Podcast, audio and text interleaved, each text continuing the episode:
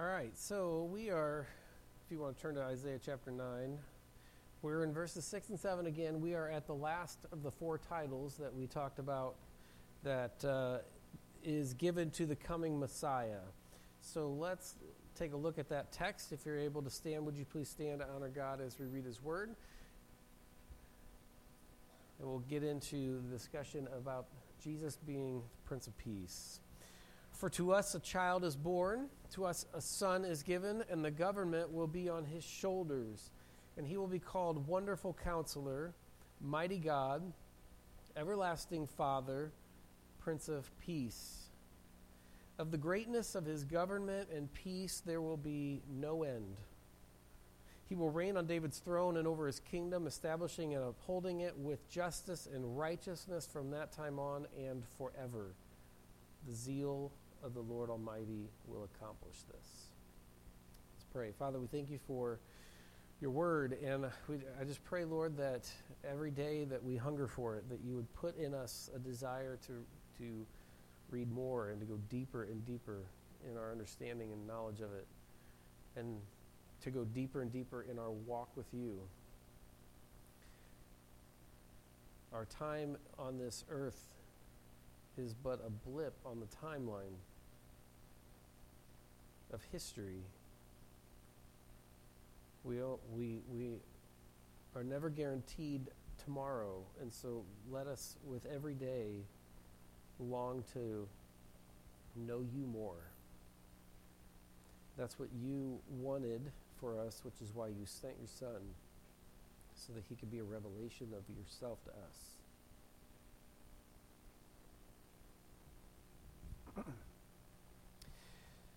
So teach us today, Holy Spirit. In Jesus' name. Amen. Go ahead and seat. I'm sorry, this may happen a lot today. Um, I have a cold, and I've already started losing my voice this week, so. So bear with me. All right, so um, the first point in your notes is the reign of the Prince of Peace. We're gonna um, we're gonna talk a little bit about some of the context uh, in the, the last the first two sermons that we did. We talked about some of the context leading up to the, the list of the four titles. Today we're going to talk about, as we've come to the end of the list, we're going to talk about some of the context that comes after that, just to kind of set the stage before we get into talking about him as Prince of Peace. the Hebrew word is sar Shalohim. Sar Shalohim. As we have looked throughout this sermon series, and we've looked earlier in the text at times, we're told that the Messiah is going to reign over all nations. Hey, Brandon, I, am going to switch to this so that if I have to cough, I can move it out of the way.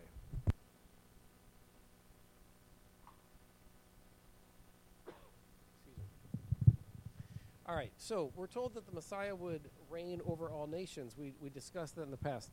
Um, Isaiah says that the government is going to be on his shoulders.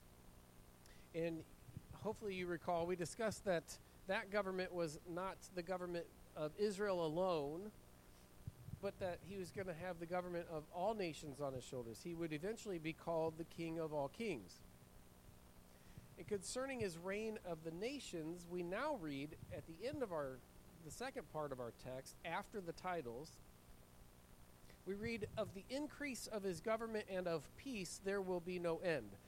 So he will last forever. And as we go through the sermon today, we're I'm going to reference the things that we've already learned about him. He will last forever. He's called Everlasting Father.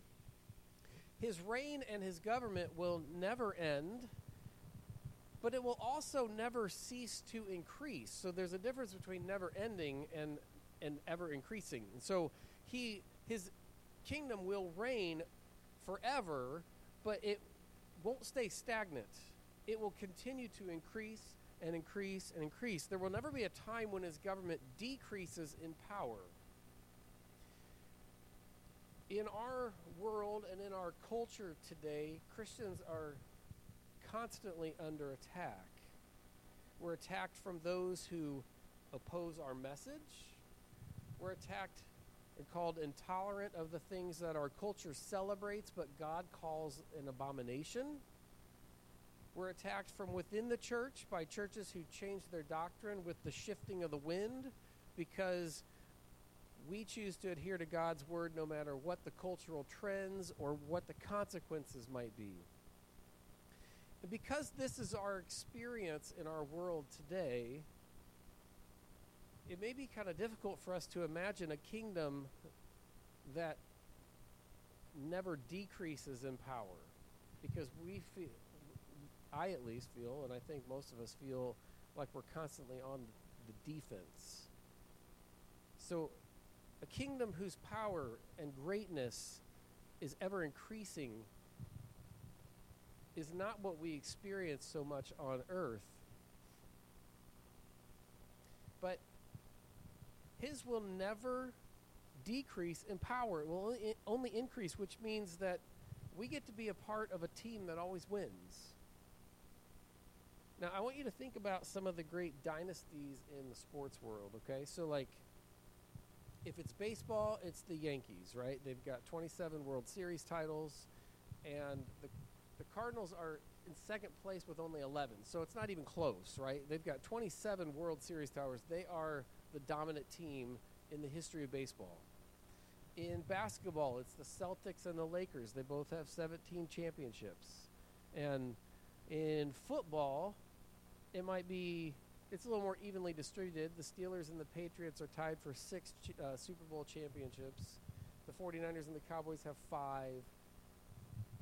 But those teams are are the ones that have won more championships and they've dominated their sport more than any other team in those respective sports.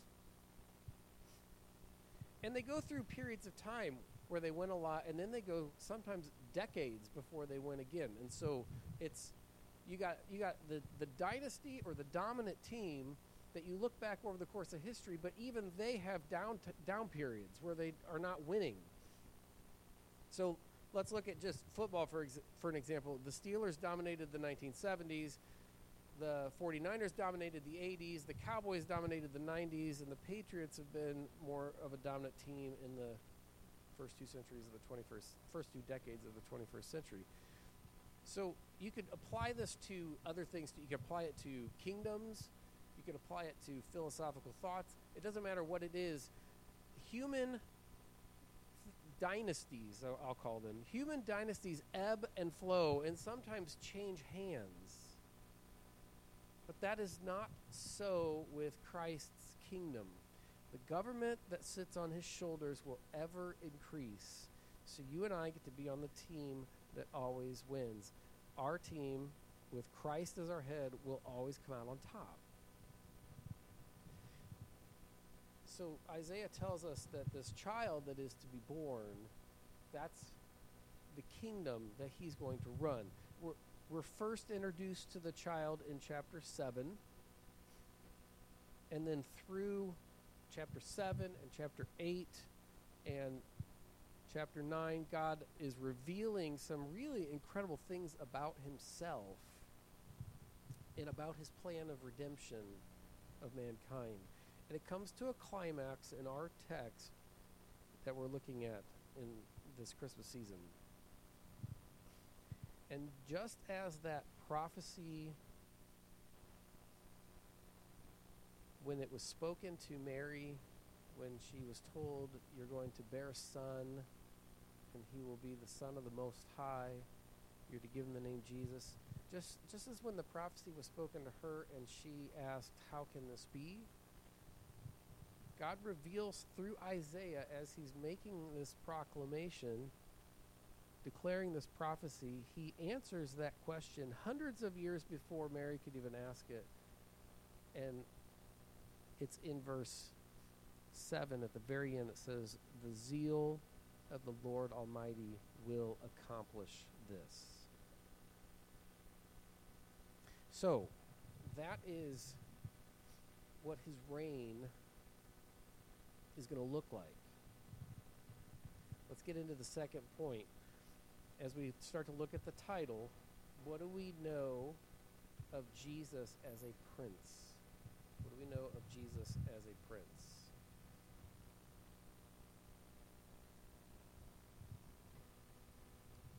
I'm not going to spend a lot of time on the word prince, this title.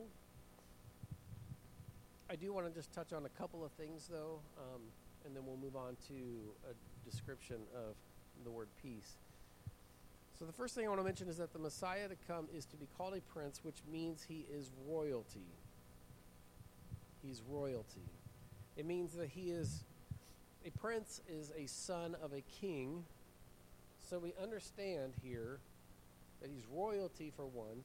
We understand that as Isaiah is talking about this child that is to be born, we've already mentioned because of the titles that he's he's God, because he will be called mighty God, right? But he's also God's son because he is called prince. He's God's son, and we will we later on, as you move through Scripture into the New Testament, the doctrine of the Trinity is developed, and we're able to understand Jesus as the second person of the Trinity. But what we have here, I think, is one of those rare places in the Old Testament where we get a picture of God existing as one God, but more than one person within the Godhead. We don't see the entire Trinity here because we don't see the Spirit mentioned in the text but we do see a child who's going to be a who's going to be born as a human who's going to be called God and who's going to be referred to as a son or a prince. And so we have in the Old Testament we don't see a lot of these, but we this is one of these places where we're able to see there's more than one person in the Godhead. So that's the first thing I want to bring up about Prince. The second thing is because he's royalty, that means he will rule. And Isaiah's already told us that he will rule all nations because he says that the government will be on his shoulders, right? We've already talked about that. But now we're told how he will rule the nations in this understanding of prince. He is going to rule the nations. It will be a reign that is characterized by peace because he's called Prince of Peace. He, he is the Prince of Peace. And Isaiah expounds on that a little more by stating that his reign will bring ever increasing peace. So the peace that he brings not only never ends, like his government, like the power and the, the strength of his government, his, his peace not only never ends, but it gets greater and greater because it continues to increase. Isaiah says, Of the increase of his government and peace, there will be no end. But what does Scripture reveal to us about correctly defining peace, God's peace? So let's look at how does the Bible define peace? Point number three. This is where we're going to spend most of our time today.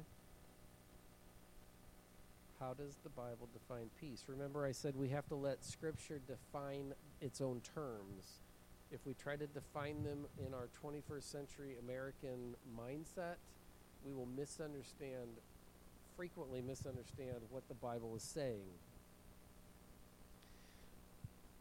Peace, theologically, represents the fullness of the blessings of salvation. It represents the fullness of the blessings of salvation. Peace in Scripture indicates a person is whole and complete. So when we think about that, we understand that the only way to have true peace is to know Christ and have assurance of the salvation that he offers. And the concept of peace in the Old Testament is so connected to the New Testament concept of grace. And the reason those two are so connected is because they are so closely connected to salvation. And so you will see, and we're going to read some scriptures here in a little bit. You will see those two in the New Testament are often used together grace and peace. So peace can only come from God. And God created us to have peace. So, from the very beginning, if you look at the account of, the, of creation in Genesis 1 and 2, everything was perfect.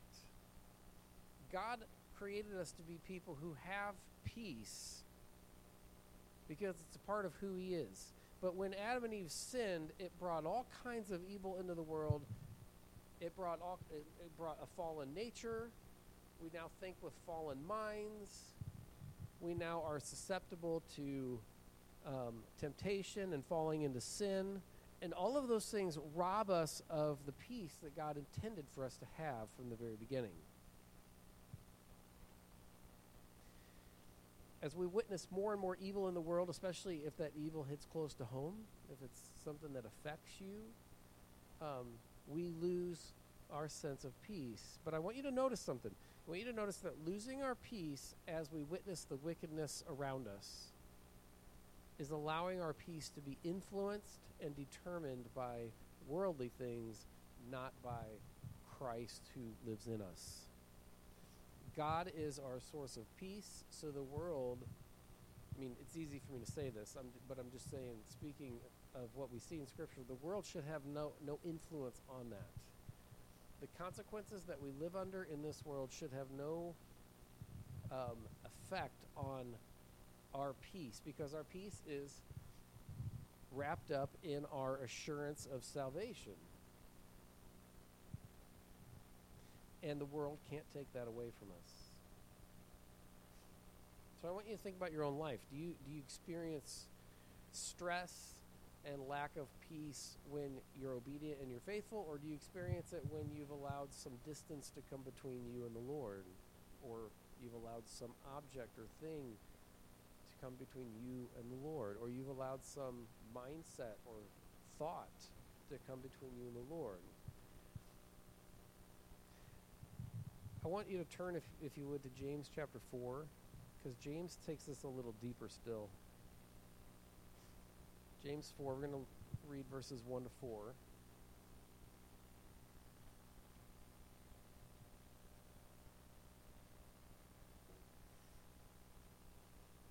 This reference is not in your notes, so I want you to read along with me.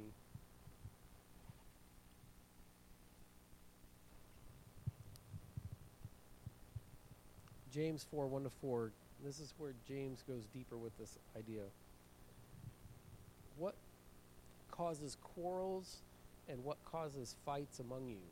Is it not this, that your passions are at war within you?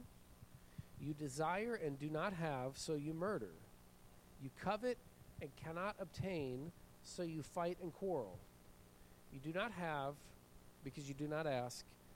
You ask and you do not receive because you ask wrongly to spend it on your passions.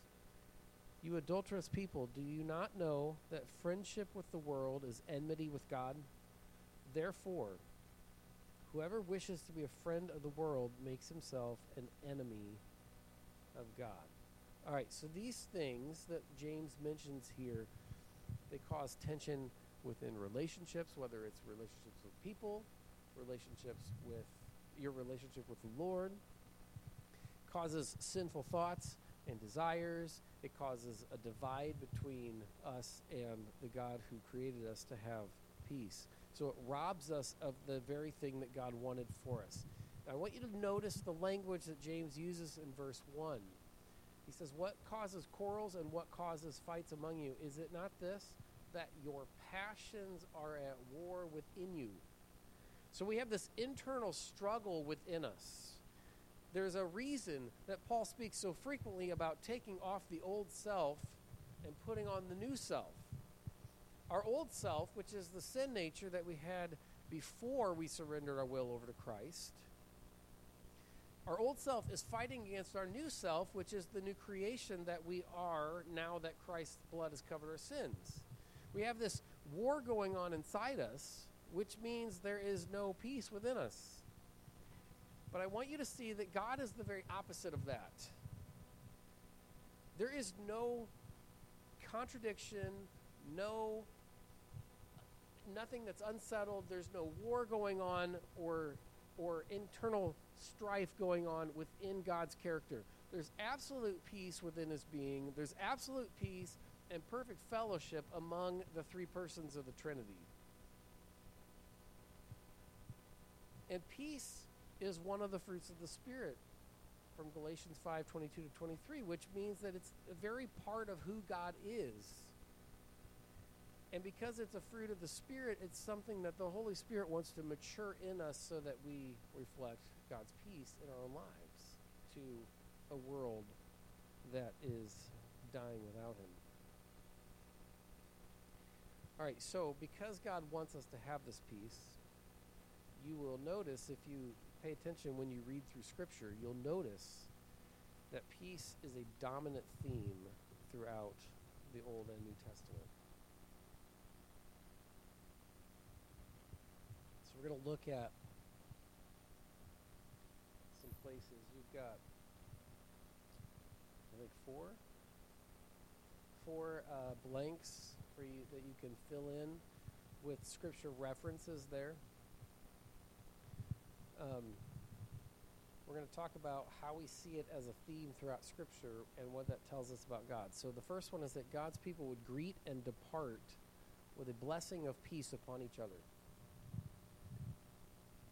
God's people would greet and depart with a blessing of peace upon each other. I'm not, this isn't exhaustive. I just picked one of each, but they're all throughout the Old and New Testament. Judges 19. I picked the Judges one because we haven't gotten to chapter 19 in our Judges study, but we will eventually after we are done with Christmas and we pick it back up. But we've been studying Judges. In chapter 19 says, And the old man said, Peace be to you, I will care for all your wants. And so it was a way that they greeted people. Uh, Luke 8:48, Jesus has healed a woman, and he says, "Daughter, your faith has made you well. Go in peace." And so he's sending her with a proclamation of peace on her life. So what I want you to see here is that it was it was a, an everyday part of their life for God's people. It was a proclamation or a prayer for peace upon a neighbor or a friend or a family member. And that's something that you and I can do today to to align ourselves with what we see God's people doing in scripture. So I just want to ask you to think through your life. How often do you pray for uh, the people in your lives, whether it's family members, friends, people you know but maybe don't know as well as friends, maybe people you know that you're not really fond of? Um, how, how, how often do you pray for them to have true peace in their life? Because that's what this was. This was this was basically a prayer for them to have peace upon them when you greeted or when you departed from somebody. Our will, world is so filled with a lot of just crummy stuff, but praying for God's peace in the life of someone else could be the very thing that gets them through those difficult times or maybe gets them through the day. So, God's people would greet each other and they would depart from each other with a blessing of peace. We can do that very same thing for people in our lives today. Number two, God is called the God of peace. You see this a lot in Paul's writings. Um, I'm going to read Philippians uh, out of Philippians 4. Um, do I have that up there? Yes, okay. So, this is kind of a more lengthy verse, but I, w- I just want you to listen to this because we're going to we're to dive into this a little bit. Paul's writing the church in Philippi, and he says, "Do not be anxious about anything, but in everything by prayer and, and supplication. Some um, versions say petition. With thanksgiving, let your requests be ma- made known to God, and the God and the peace of God, which surpasses all understanding, will guard your hearts and your minds in Christ Jesus." Finally, brothers, whatever is true, whatever is honorable, whatever is just, whatever is pure, whatever is lovely, whatever is commendable, if there is any excellence, if there is anything worthy of praise, think about these things. What you've learned and received and heard and seen in me, practice these things, and the God of peace will be with you. All right, so a couple of places where Paul calls God the God of peace, or he talks about the peace of God that comes from him. what he tells the Philippian church is one, don't be anxious. And I don't know about you, but I don't know how that's possible in this world as somebody who deals with anxiety. He says, Don't be anxious because God's peace is going to guard your hearts, it's going to guard your minds. And He's going to guard it in Christ Jesus because we belong to Him. And then Paul says that we need to think upon the truths of Scripture, what we know to be true of God. This part where he says, whatever is true, honorable, just, pure, lovely, commendable, excellent, praiseworthy. Those are those are all things that are of God. So Paul is saying you need to think upon the truths of scripture. You need to think upon those things that you know are true of God and God's peace will be with you. So the more that the more that we dig into scripture and the more we cl- like understand and trust in the things that we see in there as truth, the less anxious and we will be and the more peace we'll have. So when we're anxious, the first place that we should turn is to God. We need to turn to Him in prayer, we need to turn to Him in His Word, and we need to remind ourselves of the things that we know are true. We live in a world that questions it all, we live in a world that challenges us in the things that we believe. Being in God's Word every single day is something that is going to guard you against being swept away by those things because the more you're in it, the more you will know it's true, and the more you know it's true, the more peace you will have. And peace is actually, he's called the God of peace because peace is actually a part of his character, which we mentioned in uh, the, the point just before this about how it's one of the fruits of the Spirit. Galatians 5 22 and 23 lists those fruits. The fruit of the Spirit is love, joy, peace, patience, kindness, goodness, faithfulness, gentleness, self control. Those are all things that come out of God's character, and the Holy Spirit wants to mature them in you. Peace is one of those. Third thing, Jesus left us his peace. Jesus left us his peace. John 14, 27. Peace I leave with you, my peace I give to you. Now, what's interesting about this chapter, chapter 14 of John's Gospel, is that Jesus is getting ready to die, to be resurrected, and then to ascend to heaven. First of all, it's interesting that he is completely at peace, even though he's getting ready to suffer greatly. Isaiah's text um, at the end of Isaiah 52, we mentioned last week, talks about how he was beaten so badly he didn't even look human anymore. So Jesus is completely at peace. And he's saying to his disciples, I'm going to leave you my peace. He's getting ready to leave them behind. And not only does he give them their, his peace, but, um, and, and remember, that's a very part of who he is. He's going to leave that with them, but he states to them more than once in chapter 14 do not let your hearts be troubled. He knows that they lack peace, but he also sees the entire picture, unlike us, who sees a small portion, like a puzzle piece, compared to the entire puzzle put together.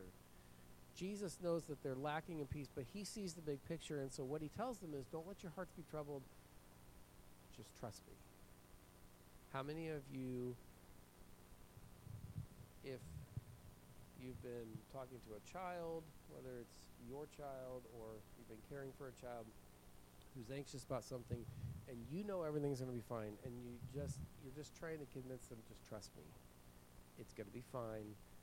I'm going to keep. I'm going to take care of you. You don't have to worry. And we're just like that with Jesus. We get anxious in this world, and He says to His disciples more than once, "Just trust in me. Just just believe me, and trust me." Peace, therefore, is something that we can experience on earth because he leaves his peace with us and it grows as we become more intimate with God. 2 Peter 1 2 says, May the grace may grace and peace be multiplied to you in the knowledge of God and of Jesus our Lord. So the more the more you get to know him, the more intimate you are with him, the more peace is comes over your heart and your mind. And because that increases as we become more intimate with Jesus, then nothing in this world can take away that peace. We we get focused on the things of this world and our peace is taken it's robbed from us. But if we focus on the things of Christ, if we focus on Him, if we turn to those things that are true and lovely and pure, the truths of Scripture, then the consequences we deal with in this world cannot take that away. Romans 8 38 and 39, Paul says to the church in Rome, For I'm sure that neither death nor life, nor angels nor rulers, nor things present, nor things to come, nor powers, nor height, nor depth, nor anything else in all of creation will be able to separate us from the love of God in Christ Jesus our Lord. And because peace is so wrapped up in our salvation, if nothing can take that away from us, then nothing can rob us of that peace. Last one, number four. God offers us the ultimate peace in heaven. God offers us the ultimate peace in heaven. Going back to John chapter 14, the first three verses, John says this Let not your hearts be troubled. Believe in God. Believe also in me. There's where he's saying, Just trust me. In my Father's house are many rooms. If it were not so, would I have told you that I go to prepare a place for you? And if I go and prepare a place for you, I will come again and I will take you to my, myself so, that you, where I am, there you may also be. And so, Jesus is already preparing a place for us in heaven. He's preparing a place for us where it will be ultimate peace. Paul describes how that's going to come about somewhat to the church in Thessalonica in First Thessalonians. He says, uh, this is chapter 4, verses 16 to 18, how this is going to come about. He says, For the Lord himself will descend from heaven with a cry of command, with the voice of an archangel, and with the sound of the trumpet of God, and the dead in Christ will rise first. Then we who are alive, who are left, will be caught up together with them in the clouds to meet the Lord in the air, and so we will always be with the Lord.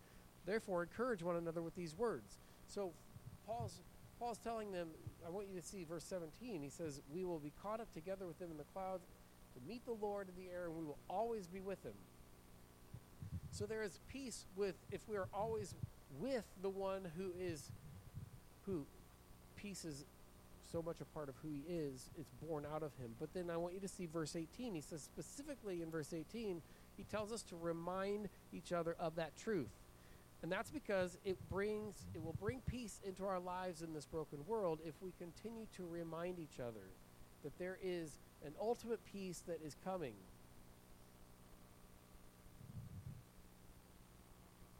No longer part of this broken world. One last scripture God revealed to the Apostle John what this everlasting peace is going to look like once we get there. Revelation 21 4, he says, He will wipe away every tear from their eyes, and death shall be no more, neither shall there be mourning, nor crying, nor pain anymore, for the former things have passed away. We get to go from this broken world of sin and evil directly to a place where none of that stuff is allowed. And so, God's peace is something that is a part of our life here, but awaits us where it will be ultimately, it will reign in our lives.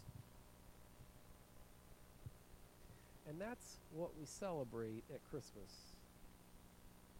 We celebrate Jesus coming, but we celebrate his coming because his coming led to his death and his resurrection and his ascension to heaven, where he's now preparing a place for us so that one day we can go and be with him forever, where none of this crud of this world is allowed.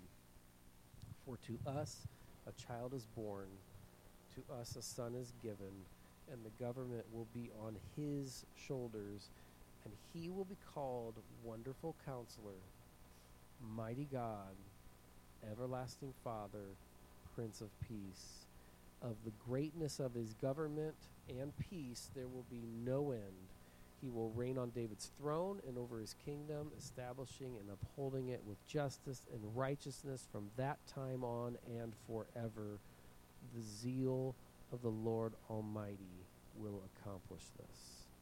Let's pray. Father, we thank you that we have that promise. Lord, it's hard to live this life in this world and not be anxious. It's hard to have peace in the midst of the chaos and the evil around us. So we need you to help us to focus on the things we know are true, the things we see in Scripture, the things we know of you that you've revealed of yourself, and to be reminded and to remind each other of the promise that awaits us in heaven. We're thankful that you made a way for that. We're getting ready to celebrate the Lord's Supper, where we remember what Jesus did for us on the cross. This Christmas season, let us keep in mind when we sing about his birth, we're celebrating his death, resurrection, and his sovereign reign as King of all kings. It's in his name we pray. Amen.